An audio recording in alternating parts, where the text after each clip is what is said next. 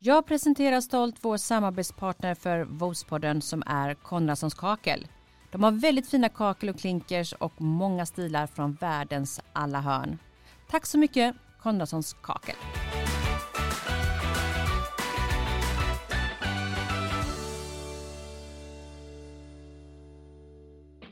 Hej och välkommen till ett nytt avsnitt i Vospodden. Denna vecka gästas vi av modellen och modedesignern Valerie Aflalo.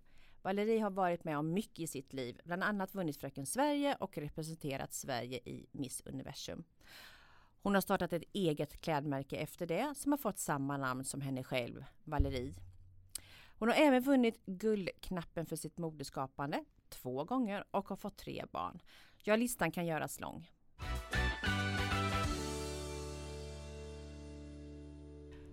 Välkommen till Vopespodden, Valerie. Tack så mycket, jättetrevligt att vara här. Ja, jättekul att ha dig här. Härligt. Alltså, jag tycker om ditt namn. Jag tycker det är så fint. Eh, och nu vet jag ju också att det uttalas Valerie. Precis.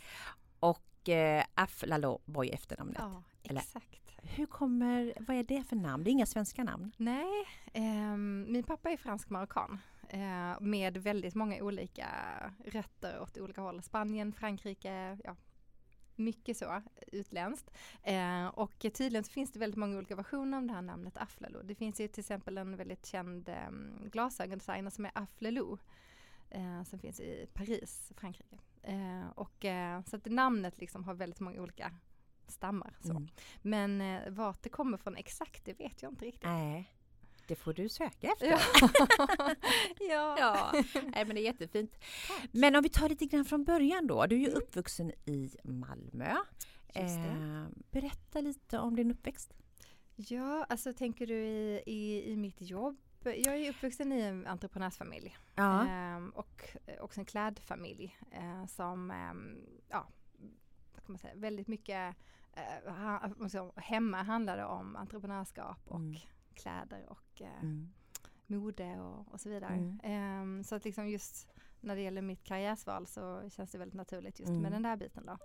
Ehm, men om man tänker annars då så är jag uppvuxen i Malmö med eh, min mamma och pappa, mina två systrar. Min ena syster är en eh, sladdis, så det är 14 år mellan henne och mig. Mm. Ehm, och, och liksom ett ganska vanligt eh, liv skulle jag säga så. Ehm, med mamma, pappa, syskon, Ja. hund.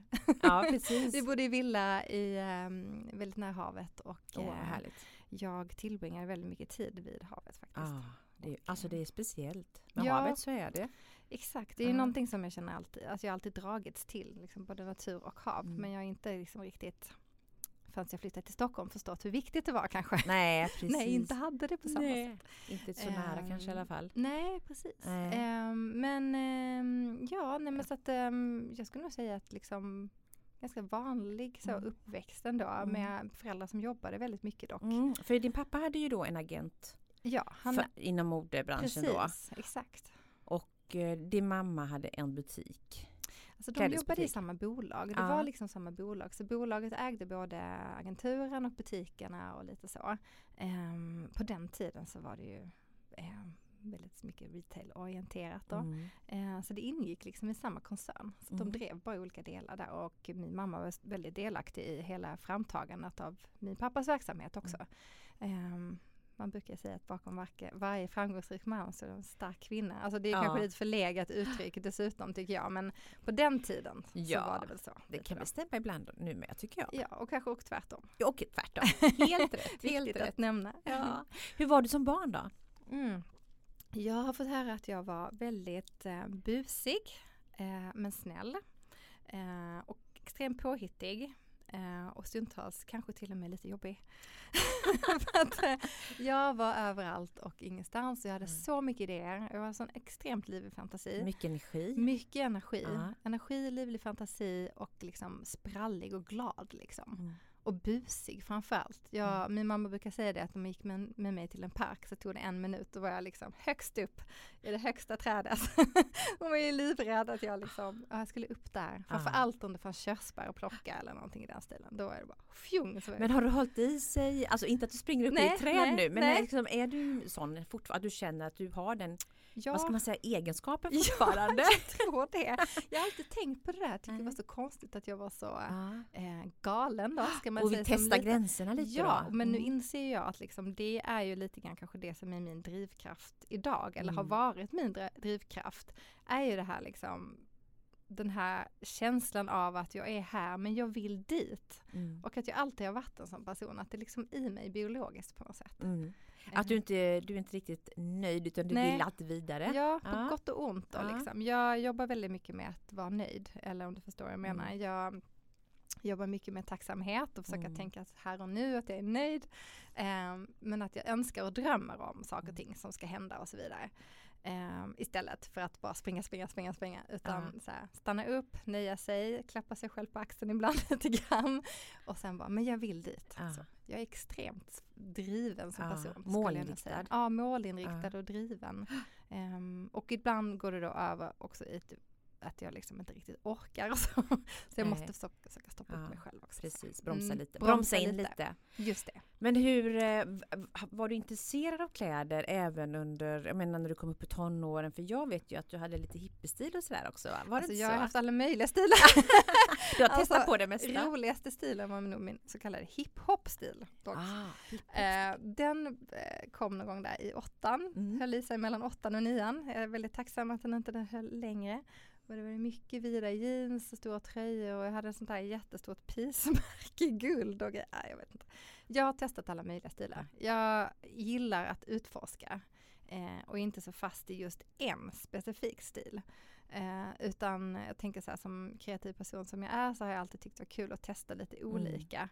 Ehm, så det har nog handlat lite grann om ja, tiden i livet. Mm. Så. Ehm, och jag kan älska det här hippieaktiga också. Ehm, men samtidigt så känner jag att det kanske är mer så här semesterlivet. Men i stan så känner man för mer något annat. Och, Mm. ja, Var man är någonstans lite grann kanske? Ja, men lite så här känner att jag, befinner sig? ja lite var man befinner sig. Ja. Ehm, för jag, kan, jag, jag mm, älskar all kreativitet. Mm. Så. Mm. Du gick ju in på en, ja men du gick ju på den här borg, sk- Borgarskolan i Malmö där. Och sen så tog du studenten eh, på den skolan. Ja. Och efter det så gick du en eh, designutbildning. Ja men exakt, alltså jag, jag hade ju jag hade ju liksom lite drömmar om det där och jag visste inte riktigt hur jag skulle komma in på det.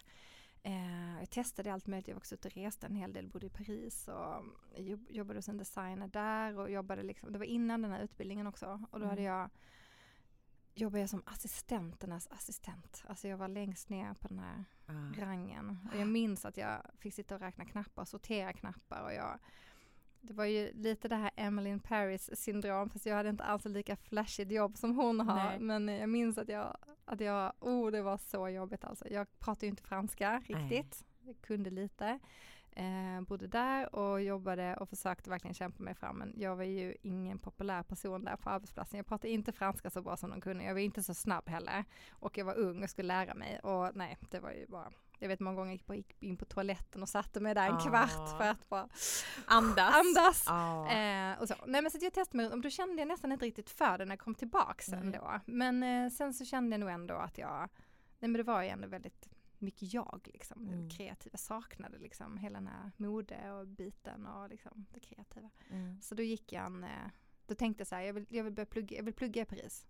Eh, så då tänkte jag måste söka in på någon så här bra grundläggande utbildning för att kunna plugga på S-mod eller någonting i den Mm. stilen.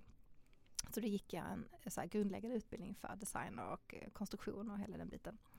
Eh, men sen så vann jag ju Fröken Sverige, det här är Ja, hundra år sedan. Precis, för ju du var i precis Paris och sen kom du hem. Ja exakt. exakt. och, eh, och den här designutbildningen i Malmö hade du Mm. gjort då innan? ja, jag hade redan gjort det, jag var klar. Jag, Du var klar? Precis, och det, det var ju liksom precis i samma veva det här. Jag skulle komma ihåg att det är väldigt länge sedan nu. Ja, precis. 20 år sedan. Men, eh, och det var ju klart spännande för en tjej som var 20, få resa till Singapore. Det var ju därför jag ville vara med Ja. eh, överhuvudtaget. Eh, så då vändes allt liksom, hela livet tog en annan Mm. vändning. Liksom, Mm. så. Så att, eh, mm, Hur var det att vinna den tävlingen då? ja men då var det ju superkul. Ah. Jag tänkte ju så här, shit nu får jag ut och resa. Alltså det Ah. var ju det jag ville. Eh, så att, eh, det kändes ju jättekul. Hur gick det sen på Miss Universum då? Den... Då måste jag säga att det var liksom en helt annan grej av det. Ja, Ehm, Det, var, det är helt det tog en annan saker. riktning där med som kanske inte jag riktigt kände att jag kände mig mer som en åskådare. Mm. Eh, och jag tyckte det var inte riktigt min grej. Det. Det, var, blev, det blev mer yta alltså kanske? det blev eller? så extremt ytligt från Ah. att faktiskt inte ha varit det. Jag vet att det kanske inte man, är så lätt att tro men det var verkligen inte det. I Sverige var det väldigt så här Mm. gediget, Mm. Väldigt eh, propert arrangerat. Här i Sverige ja. Här i Sverige. Ja men jag satt faktiskt med i juryn en, eh, några gånger.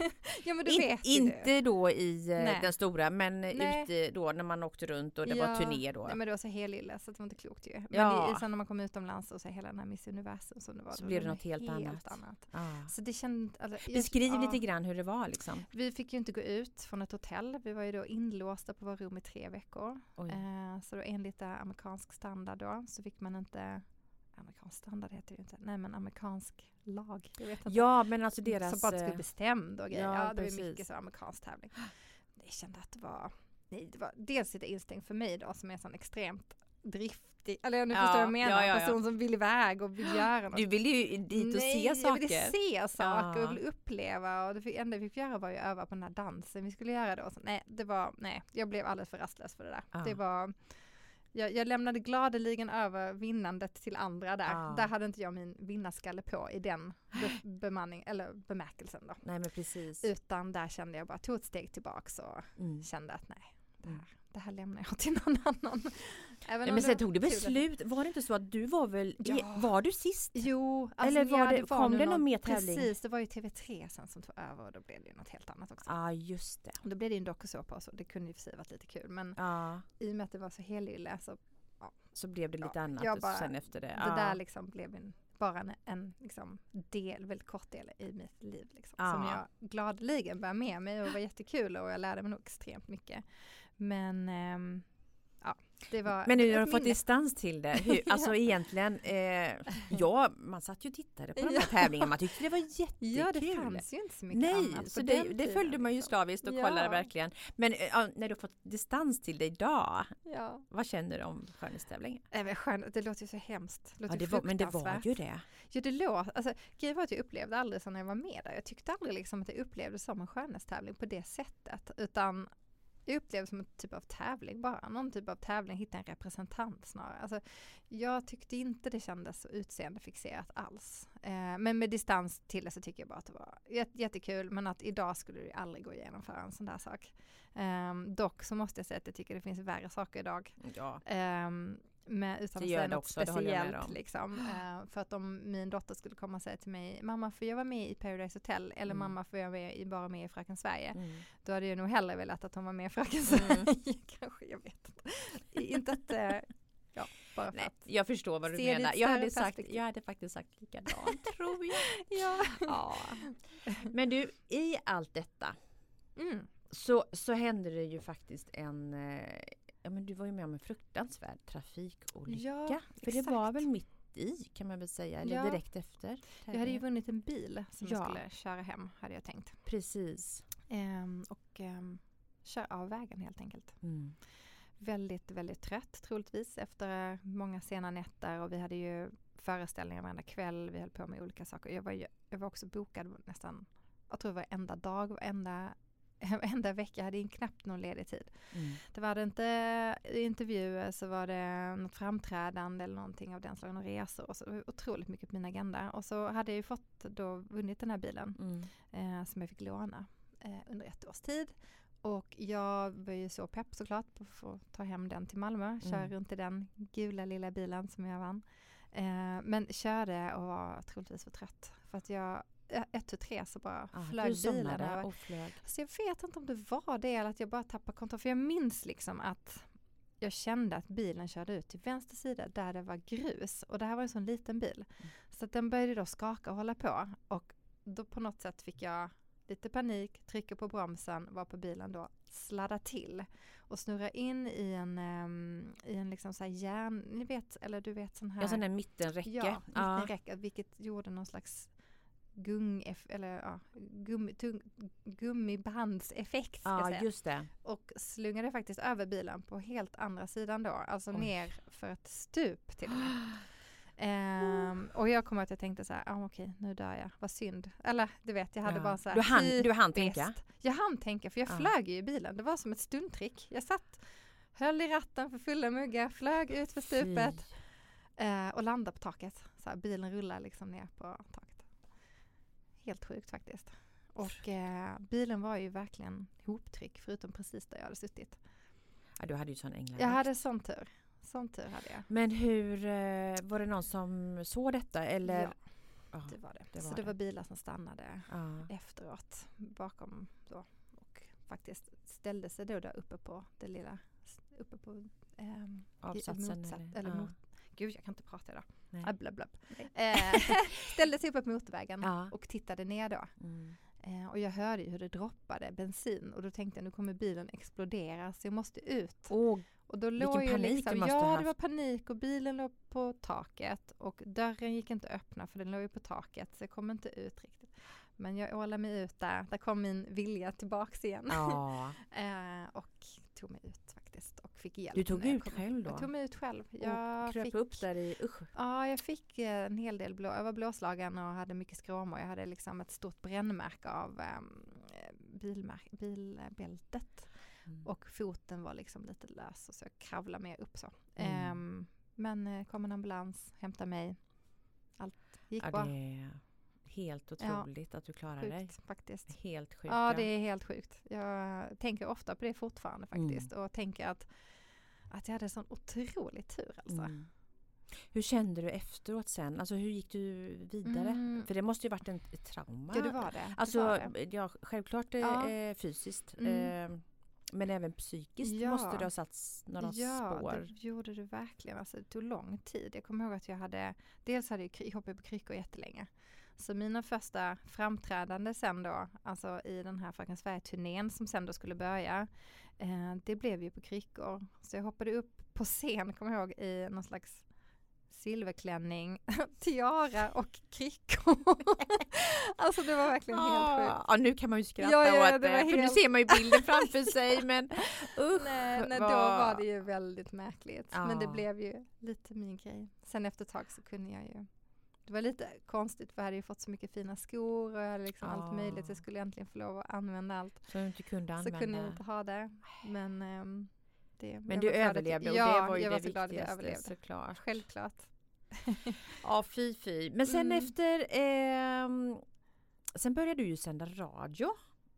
Mm. Visst gjorde Jag du det? Efter, in på det här mediespåret. ja, med- efter eh, Fröken Mm. Sverige. Exakt, ja det var väldigt mycket gäst i olika radioprogram. Mm. Så hade jag fått bra kontakter med lite olika folk och Ja. eh, fick sen erbjudandet eh, ganska snabbt därefter och så tänkte jag väl att det var väldigt kul. Jag Mm. tycker att jag har alltid tyckt att media är väldigt intressant. Mm. Just att jag också gillar marknadsföring och Mm. hela den där biten så känns det som media som kanalen för det då. Ehm, så jag tyckte att det kändes roligt också att få göra någonting mer bakom där jag inte skulle synas så mycket själv. Eh, Var du lite trött på Ja, dig själv? Höll jag på att säga. mig själv, för du ja. syntes ju såklart Ja. väldigt mycket under den tiden. Ja, när du vann tävlingen. jättetrött på mig Mm. själv var jag faktiskt. Ehm, det kan jag bli fortfarande idag. Men, nej, men jag var väldigt trött på mig själv och Mm. bilden av mig själv och liksom hela den här intervjugrejen. Och så, alltså att prata om mitt, Mm. uh, så här, hela den här grejen ja, Fröken Sverige. Nu Ja. blev det väldigt mycket prat om det idag här faktiskt. Jag brukar aldrig prata om det. Nej, det vi Nu blev det så Ja. Eh, nej, men, eh, nej men så då kände så här, skönt att få göra någonting annat. Mm. Där jag inte liksom behöver synas eller så, utan bara kan få använda min kreativitet inom något annat. Mm. Så såg det lite som Så där körde du ett tag då? Ja, jag höll på med det. Jag på med det ett år. Men jag, Mm. de där, nej, de där arbetstiderna, alltså nej, nej, nej. Nej. Det gick inte länge sedan. Nej, för visst var det så att du fick ju barn under den här tiden? Eh, nej, jag fick inte barn just då. Det var efter. Det var efter? Ja, det var efter. Ja, det var efter. Ja. Okej. Men eh, du fick i alla fall barn och så skilde du dig ganska Ja exakt. snabbt Det var, efter det va? Exakt, precis. Ja, jag fick barn för, det är hon tjejen som är 14 år nu. Ja. Så eh, exakt, vi, jag och hennes pappa separerade någon gång när hon var två år. Mm. Ungefär någonting sånt. Mm. Mm. Hur var det? Så det var ju inte det man hade tänkt sig Nej. kanske. Nej. Ehm, så. Ehm, men jag nu, jag ska säga i efterhand så är det liksom, han har det bra, jag har det Mm. bra, så Mm. det blev ändå bra. Och Mm. dottern mår fint. Ja, men det är huvudsaken. Ja, så Men det är ju, ehm, nej men jag är ju också separerat med barn och det är ju Ja. Det är en sak att lämna den mannen men, det. men eh, det här att, att inte ha barnen Ja, hela tiden tyckte jag var ja. superjobbigt. ja, det är det. Eh, och vi körde ju varannan vecka. Mm.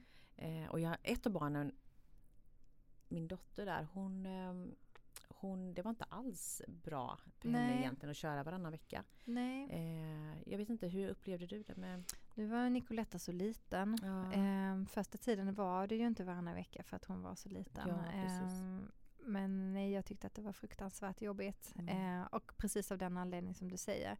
Att man inte var beredd att halvera tiden med sitt barn. Nej. Men och att man kanske inte riktigt förstod hur jobbigt det skulle bli heller. Precis. så att nu då när jag har ny man och två nya barn, Ja. eller två barn till, så det finns ju inte ens med i min världsbild att jag skulle vilja separera. Nej. Så, nu har jag också ett helt annat förhållande, så det är också, hänger också ihop med det. Ja det är klart.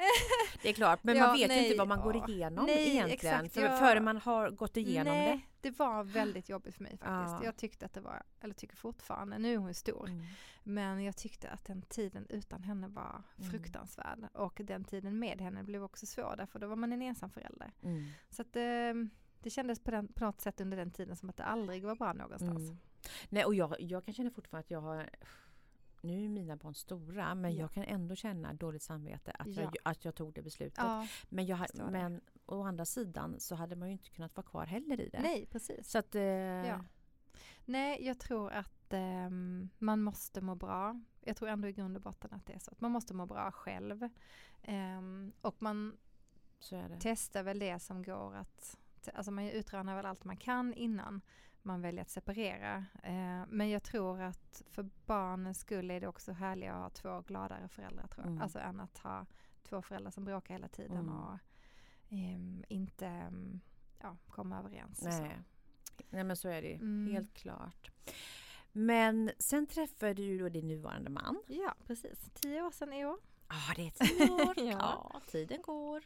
Mm. Och jag vet att du åkte lite grann, alltså jag, vet att du åkte på en liten fejkad resa för att få kontakt med honom. Ja, det var Det måste du berätta om. Ja men exakt, ja, man får ju ta till de medel man har.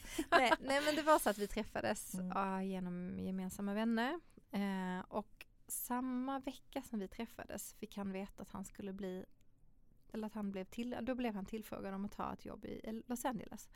För att det, den byrån som han jobbar på behövde avlastning där. Ehm, och det berättade han för mig, tror jag, efter andra gången vi hade träffats. Eh, och på den tiden så var jag faktiskt lite intresserad av att se möjligheterna av att ja, lansera i USA, titta lite liksom på det och så. Eh, numera inser jag ju hur svårt det där är. Men på den tiden var jag väldigt intresserad.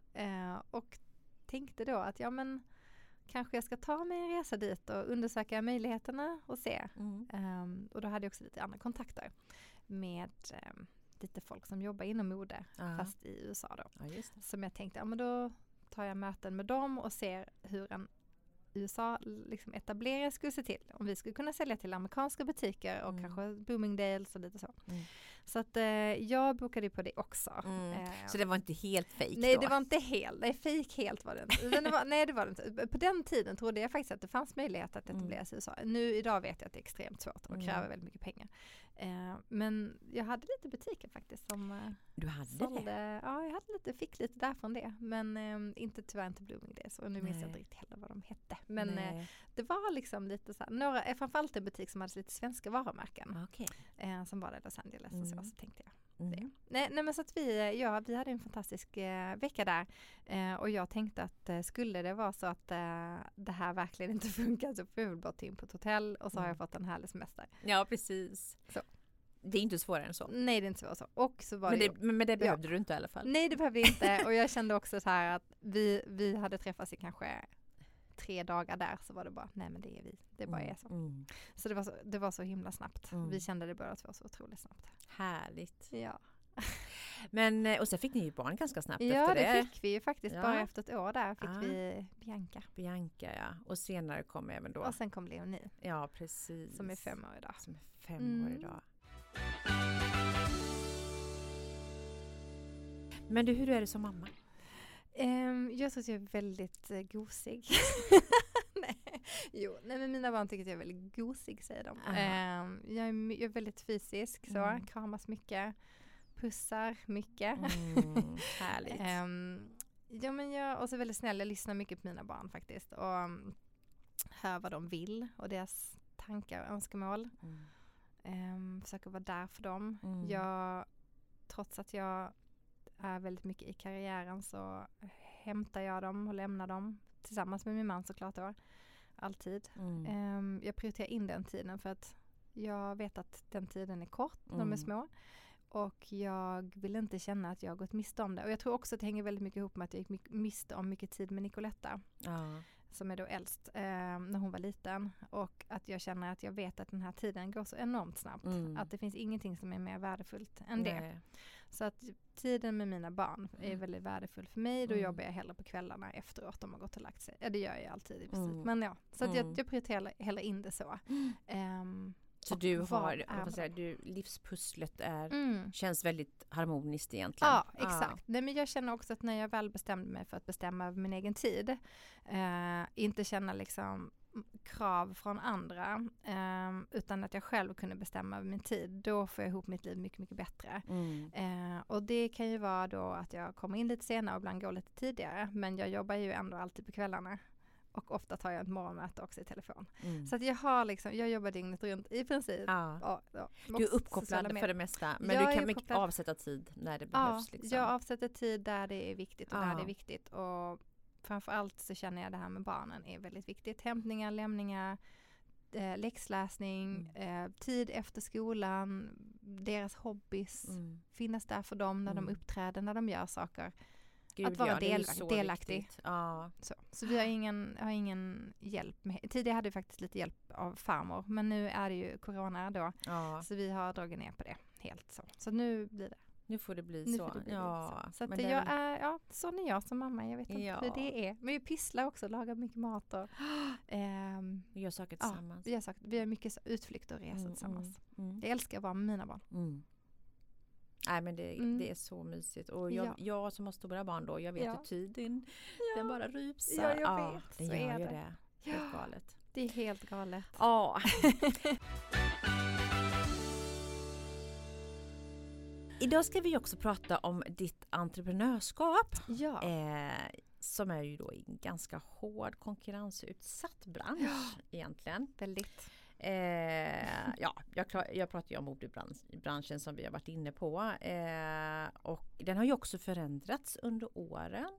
Mm. Eh, Extremt mycket ja. skulle jag säga. precis, vill du berätta lite hur du ser ja, på det? alltså nu nu känns det ju så härligt att jag varit med så pass länge som du säger. Att jag har sett vad det var innan och vad det är nu.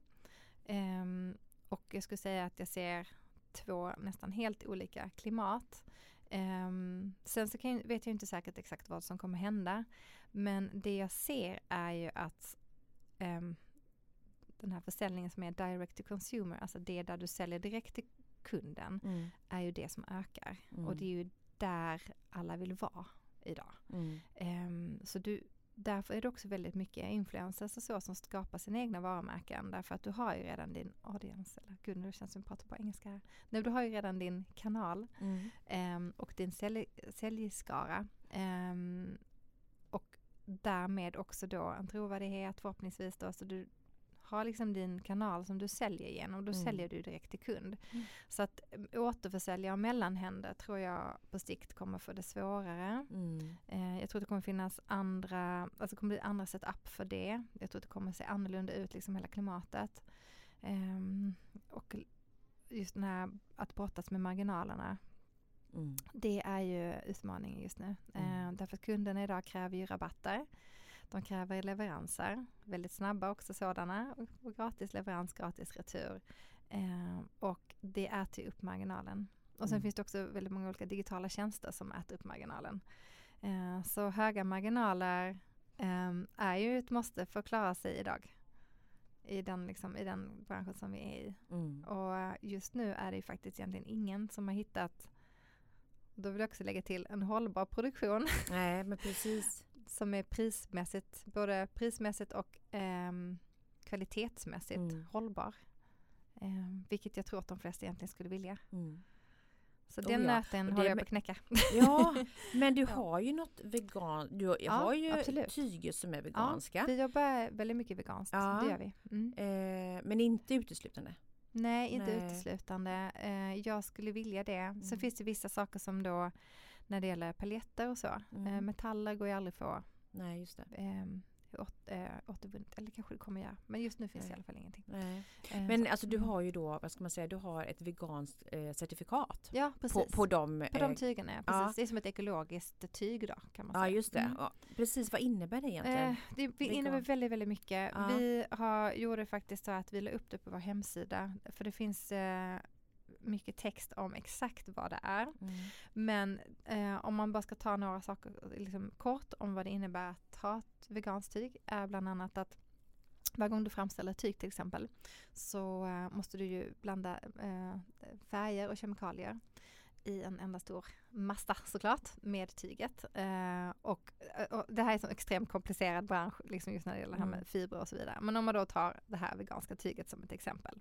Eh, de kemikalierna kastas inte ut utan de återanvänds. Så att i, i en billigare produktion där slänger du ut kemikalierna gång på gång på gång på gång. Du, som, du återanvänder ingenting. Här jobbar de extremt mycket med att återanvända kemikalierna. Så de slänger liksom inte ut dem. Okej. Utan de fortsätter bara använda dem, använda dem så. Om Mm, och om, och om mm. igen. Ehm, så det är en stor sak. Det är en Mm. väldigt, väldigt viktig del, eh, det här med kemikalier i tygframställning. Mm. Ehm, som jag liksom brukar prata om som är ganska lättförstått. Och sen är det väldigt mycket annat också som är i det här. Det är också väldigt mycket kring um, ja, men dels här arbetsmiljöförhållandena för de anställda och det är allt ifrån, alltså det är så många Att det är utsläpp. och- ja men ja. exakt, det finns jättemycket. Men som sagt, det finns, vi har faktiskt lagt upp på vår hemsida. Mm. För det är många som undrar vad betyder det? Ehm, och då kan man gå in och läsa där. För det Mm, finns jätte, bra. jättemycket och det är ganska komplicerat. Mm. Hela, hela tygframställningen, alltså allt det här med det återvunna och så vidare är väldigt komplicerat. Ah. Ehm, och svårt Men, sen, att men prata om. som kommer även säkert bli ett måste för, Ja. för de som vill överleva framöver. För man, Ja. mär, för man märker väl ändå att det är många som efterfrågar eh, Ja, hållbar, alltså hållbart Mm. mode egentligen. Eh, och vi kvinnor ligger väl lite för kanske just männen att vilja, vilja leva lite mer hållbart om man säger så i vardagen. Och där Mm. kommer ju liksom kläder in och så. Mm. Ehm, nej det är ju en, ehm, vad ska man säga, en brödföda idag nästan. Att det ska vara, man måste tänka hållbart. Sen är det väldigt svårt att kombinera med det med priserna dock. Ehm, men Mm. eh, vi jobbar på det och jag tror att väldigt många jobbar på det. mm. Ehm, därför att det, det är mest, kalla det? det som är sämst för miljön är också det som är billigast. Mm. Eh, och folk till syvende och sist är priset oftast avgörande Ändå. ändå. Ja. Eh, och, men jag, jag försöker verkligen att prata mycket om det och förklara att till exempel mina plagg är inte dyrare för att jag vill tjäna mer pengar. Utan de är dyrare för att de är producerade på ett sätt som är dyrare. Mm. Där man tar hänsyn till miljö och människor.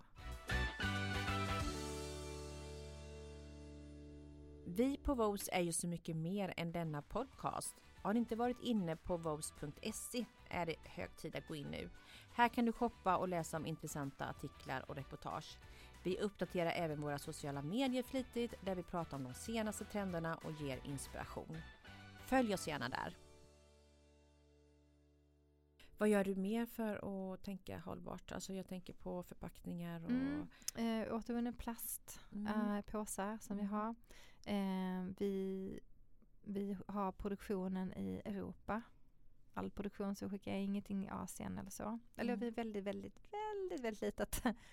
Nästan inte värt att nämna ens. Men en liten produktion i Indien har vi. Mm. Eh, och den är också väldigt kontrollerad av oss och en liten, liten produktion. Ehm, så. Eh, men det är mycket handbroderi och sådär eh, som gör det, att vi måste göra det där. Mm. Eh, och faktiskt vill vi stötta och hjälpa dem nu Mm. eh, extra mycket för vi vet att de har det jättesvårt.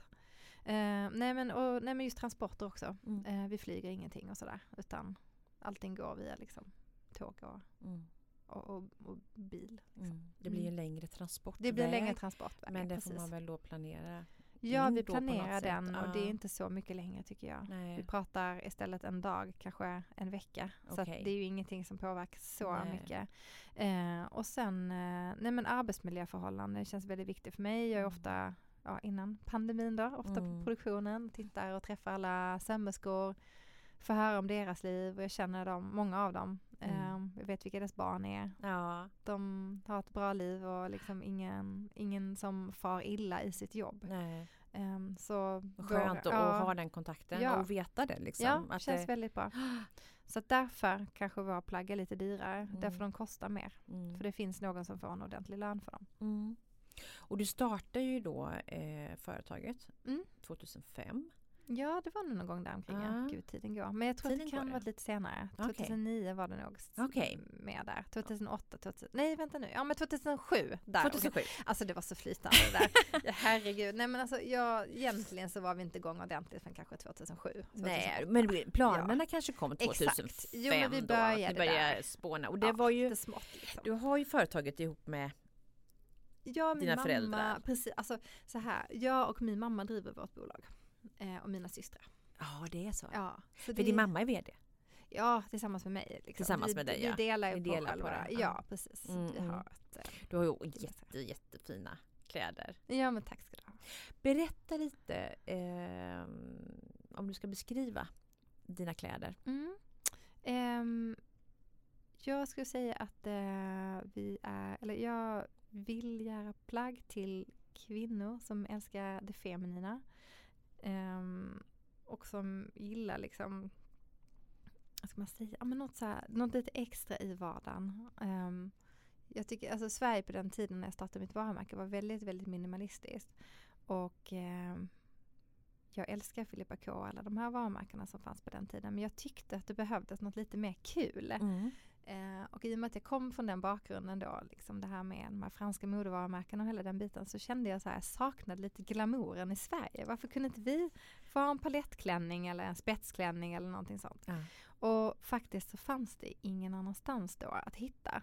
Eh, så att jag kände mig lite revolutionerande där Mm. när jag kom med mina feminina klänningar och palettkreationer eh, kreation och så vidare. Mm. Du blev lite unik i, Ja, i branschen Det då? var väldigt unikt Ja. och det var ju kanske inte alltid så uppskattat. Men jag, Från vem? jag tror bara liksom att, att vara annorlunda Ah, är ju, man ska ju helst passa in i, ah, i mallen för hur man tänker sig att en designer ska vara. ah. Är det det lite ju inte- svenskt? Jag tror att det är väldigt svenskt. Mm. Den där uppfattningen fick jag ju inte i USA till exempel när jag varit ute och rest utan där hade det varit bara yeah you go girl. Och wow, wow. Så, men här hemma är det mer mm, ska vara minimalistiskt och stil, stilrent och sådär. Men jag körde på mina paletter och mina galna grejer. Ehm, och vi finns ju kvar än idag. Mm. Så att någonstans så har man hoppats att det fanns en Mm. plats i hjärtat. Ni fyllde ett mina- hål kan man vi väl säga? fyllde nog ett ett, behov? hål, ett behov Ja. med liksom volymösa klänningar och, och så. Så att ehm, ehm, ja, Mm. det är vi. Vi Det är är, kvinnliga och vi är liksom men ändå liksom en, det är ingen, det är ingen liksom gullgull utan det ska vara, det är liksom ändå lite så här, lite kaxigt, Mm. kvinnligt, feminint Mm. liksom. Nej men jag gillar dem Mm. jättemycket. Du säljer dina produkter. Dels har du en egen Mm. butik i, Ja. mod, i modgallerian här i. Stockholm. Ja. Eh, och sen har du en rad olika återförsäljare. Både fysiska butiker som man säger och Ja, även e-handlare. Vi har vår mest, eh, vi har vår egen e-handel så. Eh, Ja. Vi säljer inte så mycket till andra e-handlare just nu. Nej. Ehm, vi känner att om man säljer i sin egen e-handel kan vi själva kontrollera um, rabatter och så. Så att ehm, vi jobbar mycket med vår egen eh, e-handel. Ja. Precis. Och den ser du växer såklart. Den i de växer tid- jättemycket, Ja. ja. framförallt nu också. Ehm, trots att mångas tillfällen har blivit inställda. Mm. Så, och vi är väldigt mycket tillfället skulle jag säga. Mm. Ehm, så tycker jag ändå att folk är mer än någonsin inne och nätshoppar hos oss. Mm. Det Kul. känns jättekul. Vad, vad var det, vad gjorde du det första du gjorde när du hade bestämt dig för att starta klädmärket? Eh, Ja, då... Kommer du ihåg? Vad det, liksom, Ja, jag minns, alltså då blev det ju mycket det här, då var det mycket research ja. för att eh, man skulle hitta leverantör, en leverantör eller två, Mm. som skulle kunna producera plaggen. Mm. Så det var ju steg ett. Ehm, och förutom då att jag hade tänkt ut vilken stil, jag- alltså jag hade Mm. ju liksom redan en idé. Skissat en del. Ja, men jag hade någon slags vision om det här lite mer Mm. glamorösa, feminina, roliga modet. Mm. Ehm, det hade jag redan en idé om att jag ville göra. Ehm, så då försökte jag leta lite efter producenter som kunde göra det till rätt pris och så. Men det här har ju varit en resa under årens gång att Mm. eh, jobba med producenter. För det har ju visat sig att det är ju extremt viktigt vilken typ av producenter har. Eh, Alltifrån leveranser till kvalitet och så. Och ibland blir det ju eh, tyvärr fel ändå. Mm. Även, ifall vi, även fast vi har bestämt någonting och skickat så kommer det tillbaks fel. Så där är det väldigt viktigt med ha en bra dialog med producenterna Mm. så att du känner dig trygg med dem. Precis, Mm. för det är ju liksom hjärtat kan man väl säga. Ja, det är det verkligen. Sen att du ska skissa och göra fina, eh, rita Mm, fina kläder men, eh, men ändå att eh, fungerar inte det så blir det ju väldigt Nej, om, svårt. så är det ju verkligen. För att Mm. även om du har en bra idé så handlar det oftast om att genomföra den. Mm. Eh, och det är ju någonting som jag tänker rent allmänt när det gäller entreprenörskap. Att, att man kan ha en bra idé men det handlar mer om att genomföra den. Mm. Och det är samma sak i alla, alla branscher tror jag. Mm. Det är ingen skillnad i Ja, liksom klädskapande utan Mm. det handlar om det. Och um, jag, tycker, jag älskar ju att eh, jag är väldigt mycket för, brinner för olika idéer och sådär. Och har faktiskt några järn till i elden igång här nu. Men eh, får vi ta det nästa gång vi Mhm. Träffas. nästa gång Valerie. Vi Nu tar blir jag nyfiken. Det får bli, ja, det ja, men får vad bli kul en att du har lite. podd av det. Ja, Mm. det får vi göra, verkligen. eh, men det kom genombrottet ändå.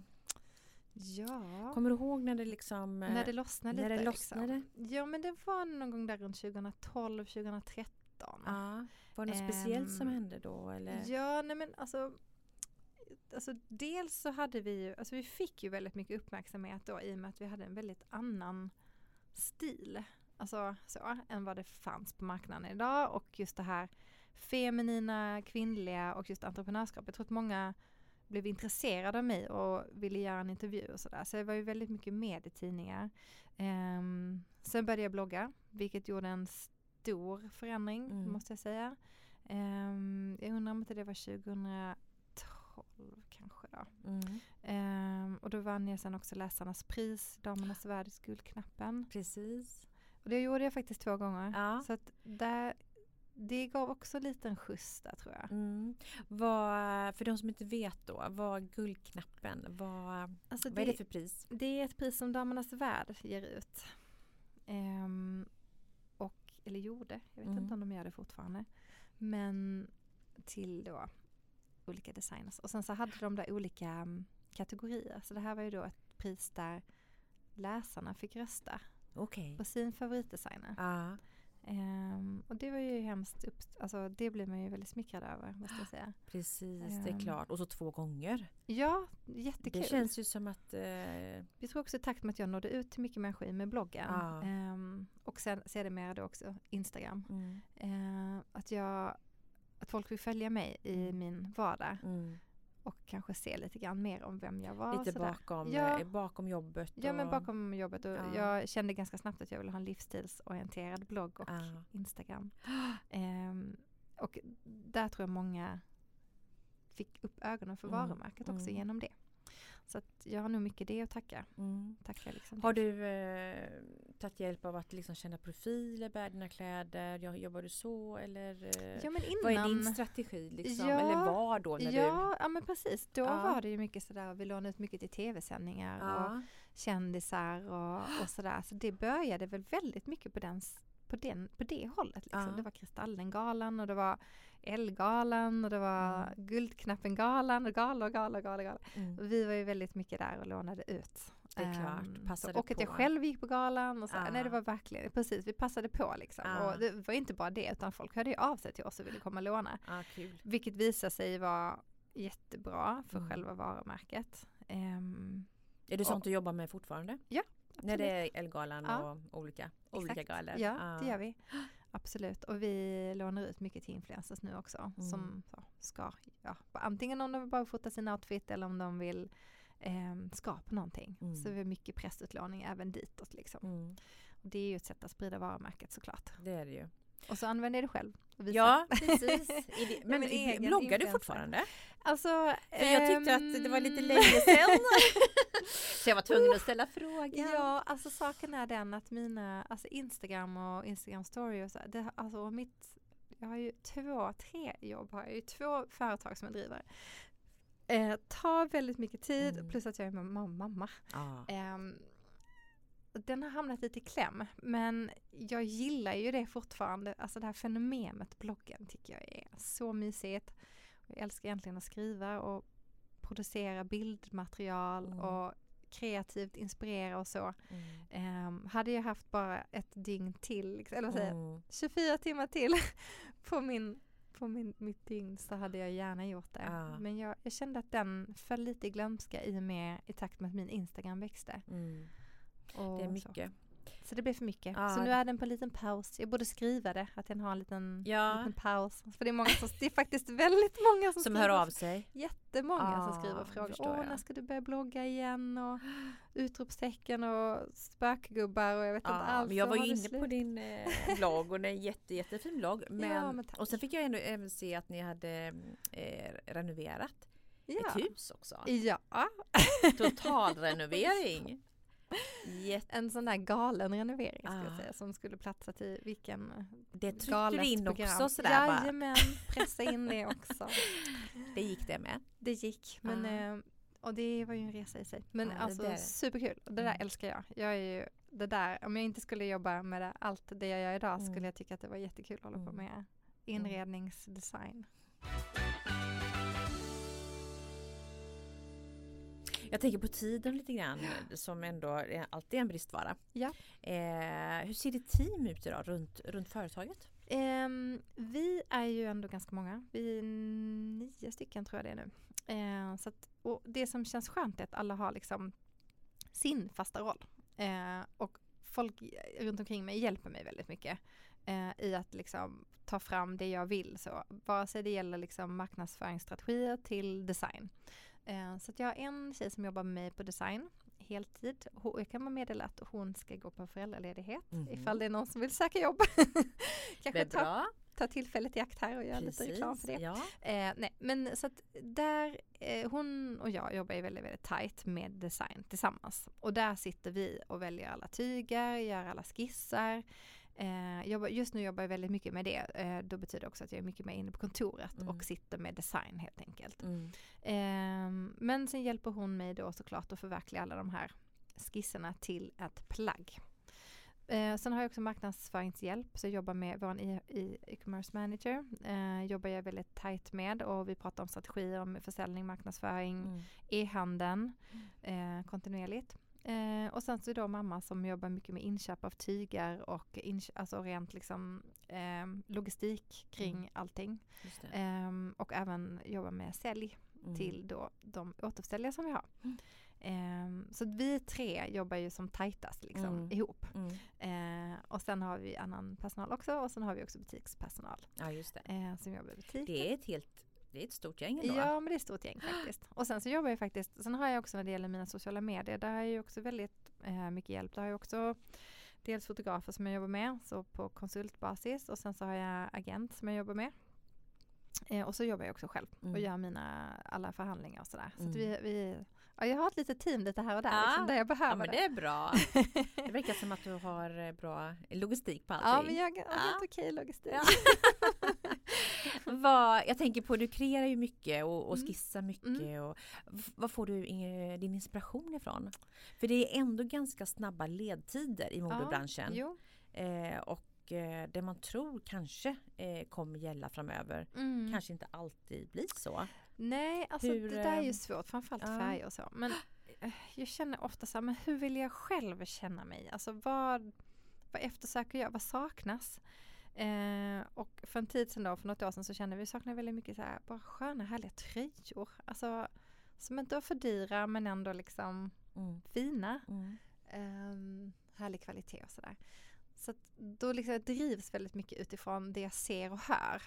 Um, och liksom människor runt omkring mig. Alltså kvinnor som både mina vänner och folk i olika åldrar. Jag försöker titta väldigt blandat mm. så att inte man nischar sig specifikt till en viss åldersgrupp eller så utan att det liksom ändå finns möjlighet för många kvinnor att kunna bära mina plagg. Så det tittar, alltså tittar också mycket tillbaks faktiskt. Det är väldigt kul att tänka tillbaks på min mormor och hennes garderob och, och liksom, mm. ja, nej men allt och få inspiration jag, ja, ja men alltså allt man upplevde som liten och uh. så mycket så 80-tal och, nej men jag tittar mycket tillbaks men jag tittar också väldigt mycket just här och nu. Uh. Så. Um, lite grann på trender såklart, därför mm. att man tänker att man vill att det ska kännas lite wow, att folk känner bara oj den här vill jag ha. Mm. Men också att plagget ska leva länge. Så mm, lite klassiska ja, modeller. Eller ja, vad ska man säga. så inspirationen kommer ju liksom mycket från, normalt så skulle jag säga att det kommer mycket från resor och människor runt omkring mig. Um, saknar extremt mycket kultur nu mm. och resor och Åka upplevelser. och få lite nytt. Ja, att få lite input. Så den måste man ju hitta på annat sätt nu. Ja. Vad gör du då? Ehm, jag letar mycket i mig själv där tror jag. Mm. Liksom försöka tänka lite så här som jag sa innan. att Vad vill jag ha? Vad vill mm. kvinnorna runt omkring mig ha? Mm. Um, Pinterest, Instagram, titta mycket liksom på vad, hur folk vill se ut och känna sig och känner att jobba mycket utifrån det. Um, vi håller för närvarande på att lansera vårt första mysset. Mm, kul! Att, äh, ja, som ändå en ny linje kan man ja, säga men lite då. så här, mm. faktiskt någonting som du ändå kan ha med en snygg kappa till. Mm. Eh, våran är givetvis lite mer än ett nyset och den har en väldigt, liksom väldigt, lyxigt material. Det är lite mer, det är lite, lite glans i det. Um, så det är, ja, ni får se. Det är mm, svårt att förklara. Vi får se men det, det kommer. är, ja, nej, men så det kände jag att det mm. var någonting som det, det som följde trenden lite där nu med all, att folk sitter hemma och jobbar och så. Mm. Det förstår Släpper jag. vi här i november. Ja, men faktiskt, faktiskt ja. så är det ju.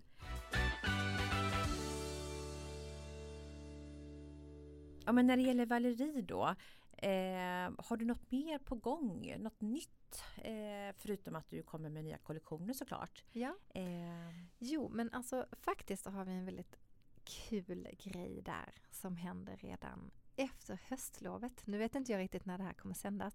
Men eh, om det sänds i november. Ja, det kommer det göra. ja. Det kommer faktiskt sändas ganska omgående. Ja, vad, vad kul. Mm. Då kommer det här vara högaktuellt. Det är nämligen så att jag har, eller vi har under ett års tid jobbat tillsammans med en, ehm, ett väldigt spännande bolag och tagit fram en optikserie för Valerie. Oj! Vad kul! Ja, och det som är så roligt, det, det, här är också det jag drivs av, det är ju att få nå ut till så många kvinnor som möjligt. Så att vi har tagit fram en optikkollektion. Ett antal olika bågar tillsammans med ett företag som är då en glasögonproducent. Mm. Eh, och det ett svenskt företag? Ja, det är ett svenskt företag. Men de jobbar också väldigt mycket internationellt. För det är ju en hel vetenskap att göra glasögon och ingenting man bara kan göra själv sådär. Eh, men den här glasögonkollektionen kommer ju då eh, finns att köpa på Specsavers i fem länder. Oj! Så det är både Sverige, Norge, Danmark, Finland och Holland. Och då kommer jag ha min egen line där. Nej men vad kul! det är så kul! Och jag, har ju, jag behöver ju lite så läsglasögon, men jag har väntat ett helt år på att skaffa läsglasögon. Ja, och nu, nu, kan du få dina och egna. Nu äntligen kan jag få mina egna. Och jag tycker att det är så himla kul, för det här är verkligen ett sätt att utvecklas kreativt att få göra någonting helt annat ah. fast inom samma område. Precis. Eh, och, Ändå in, alltså du är ja, kvar inom mode. Det är kvar inom mode, ah. jag når ut extremt många kvinnor och det hela toppas ju då av med att jag i mars kommer släppa ett par solglasögon. Oj! Och passande de, till våren. Ja, ah. passande till våren. Och det känns så himla roligt för det är, det är mina drömbågar. Eh, folk som följer mig på Instagram kanske vet ungefär vad jag gillar för typ av bågar. Ja. Det kommer bli ungefär sådär. Ja. och en jättekul accessoardetalj som hör till. Så det här är verkligen, alltså det här är någonting jag har jobbat med så himla länge nu ja. och som jag tycker ska bli så kul. För och kommer nu ut så många fler. Komma. Ja, det kommer nu ut så många kvinnor. Kul! Ja, jättekul. Idag just nu i rådande tider så är det Mm. inte så mycket modevisningar. Nej. Och inte så mycket event heller, inte så Nej. mycket galor Nej. där man kan visa upp sina, sitt klädmärke. Det finns ingenting. Det finns ingenting Nej, det finns just ingenting. nu. Nej, just nu finns det det är och har ju- inte funnits en tid här nu, en halvår eller vad Ja det men så är det ju. Eh, och tråkigt givetvis. Va, men vad gör ni? Ja, vad gör vi? Ja. Nej, jag tror som många andra, man försöker hålla ut. Ja. Ehm, därför att visst kan man försöka göra lite här och där. Men i grund och botten ha- handlar det lite grann som det jag sa tidigare, att när tillfällighet, tillfällena försvinner, eh, då försvinner ju folks eh, behov av att sminka sig, använda sina kläder, köpa kläder, gå på restaurang, gå på teater. Gå på, alltså, Mm. när det försvinner, då försvinner allt behov på något sätt. Så att jag tror att det handlar om att mer försöka hjälpa kunden då och visa, men det här kan du använda nu och sen. Ehm, och på ett ärligt och trevligt sätt hjälpa folk handla då, eller hur man Mm. ska säga. Ja. Eh, Så vi trycker mycket nu på våra härliga stickade tröjor. För Ja. det tycker jag är någonting som man kan ha både nu och sen. Eh, Både när man sitter hemma i Teamsmöte eller om man Mm. jobbar på kontor och så. Så att försöka, försöker väldigt mycket placera ut det vi tror folk vill ha just nu. Eh, nu inför halloween, så där nästa vecka, tänker vi att ja men det är väl säkert någon som ska gå bort på någon fest som vill ha någon kul topp. Ja. Så då visar vi det Ja. och så gör vi någon rabatt I på sociala det. medier då? Ja, exakt. Mm. Sociala medier. Mm. Det, det är där vi jobbar liksom, med vår marknadsföring. Mm. Eh, och nej men alltså verkligen försöka sätta sig in i situationen, försöka Ja. se vad behovet just nu. Precis. Just den här veckan. Just den här veckan Ja. så väljer vi ut och plockar fram och hjälper till. Eh, lägger upp, marknadsför de produkter vi, vi Mm. tror folk vill ha just nu. Mm. Utgår mycket från oss själva på kontoret, Mm. mm. pratar jättemycket. Ja men det är väl bra. Så Det är, väl det där man skapar bra idéer. När Ja, man nej, sätter sig ner och känner efter lite Ja. grann. Exakt, nej Mm. men det har kommit någonting ganska gott ur det här, Mm. trots allt, när det gäller det här. Det tror jag faktiskt många företag eh, känner. Ja. Att man eh, liksom eh, både tänka annorlunda men också arbeta Ja, annorlunda. nej men exakt så är det. Så ehm, Slutligen Valerie, alltså dina Ja. drömmar nu då och mål i livet. Oj, alltså oj, oj, både privat Och åh, hur lång även- tid har du? och även karriär. Alltså med ditt märke och så. Ja, vad kul. Jag skrev faktiskt en lista häromdagen. Ja, För att jag... det är bra, jag gillar listor. Ja, jag gillar också listor. Ja. Ehm, jag eh, tror väldigt mycket på att så här, det du tänker, det blir det eller det händer. Liksom. Så att jag skrev en lista. jag drömmer om att ha ett sommarhus någon gång Mm. med min familj. Så att vi har ett, som, ett vårt eget lilla sommarhus Ja. kan vara i. Ehm, I Sverige eller Ja, i... i Sverige kanske. Ja. Gärna Gotland. Ja.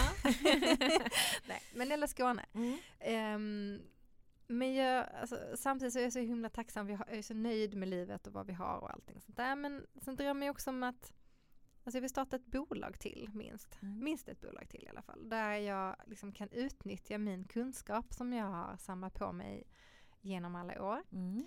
Och där är jag faktiskt i full gång med det just nu. Mm. Vilket känns jättekul. Så det är på gång? Det är på gång. Men det är fortfarande Ja, det är fortfarande liksom inte helt klart. officiellt? Nej, det är inte Nej. officiellt ännu, men jag ska säga i vår kanske Ja. det blir officiellt. Då. Kul! Det känns jättekul. Alltså det känns som att vi behöver podda igen. Ja, faktiskt. Ja. För jag tror verkligen att det här är någonting som ehm, skulle vara intressant att höra om. För just det här, jag tycker också det är så kul när man har jobbat i ett antal år, så som jag har gjort, startat bolag, byggt varumärke så, att kunna få ta med sig den kunskapen in i nästa projekt. Så att min plan är ju att fortsätta driva Valerie såklart, Mm. mitt klädbolag, det är ju min bebis. Jag liksom älskar mitt klädmärke. Men att samtidigt ehm, alltså avlasta mig själv där lite grann för att kunna ha mer tid till det andra bolaget också. Så att jag kanske kommer kunna jobba med fler eh, bolag i framtiden. Mm. Ehm, så så att, Ah. eh, ja, eh, det här är väl de, de två största målen ändå. Ehm, och sen skulle jag väldigt gärna vilja ha lite olika styrelseuppdrag tror jag. Jag, skulle, jag tror att jag har mycket att ge i Mhm. en styrelse kring men det här med liksom företagsverksamhet och eh, marknadsföring och sociala medier så där jag jobbar väldigt mycket eller jag jobbar 100 procent. Mm, mm. Eh, och att kunna hjälpa andra bolag Mm. ehm, genomföra det lite grann. I och med att jag sitter på båda sidor. Jag är både som kreatör men jag är också en beställare. Ja. Eh, så att, ehm, Ja. det skulle också kännas väldigt kul. Är tiden Utvecklande, Utvecklande, alltså Mm. precis. Hamna i olika branscher olika branscher. men ändå ta med din kunskap. ja, Mm, exakt. mm. Så det är ju ett mål liksom framöver, att kunna använda min kunskap vidare. Ja. ja, men då delar vi det målet Ja, faktiskt. Kul! Också. Ja, verkligen. Du, jag vill tacka dig så mycket för idag. tack att du kom själv. förbi. Eh, Ja, tack. och eh, lycka nu till med allt. Ja. Alla projekt. Och, Alla projekt. Så får vi hoppas att det blir en stuga. Ja, Eller jag ett ser den framför mig. Det är så man ska göra har jag läst nu. Ja. Man, ska, man ska se sig själv flytta in ja. och bo där och vara där. Det är då det händer. Det är då det händer. Ja. Tack så mycket för idag. Tack själv.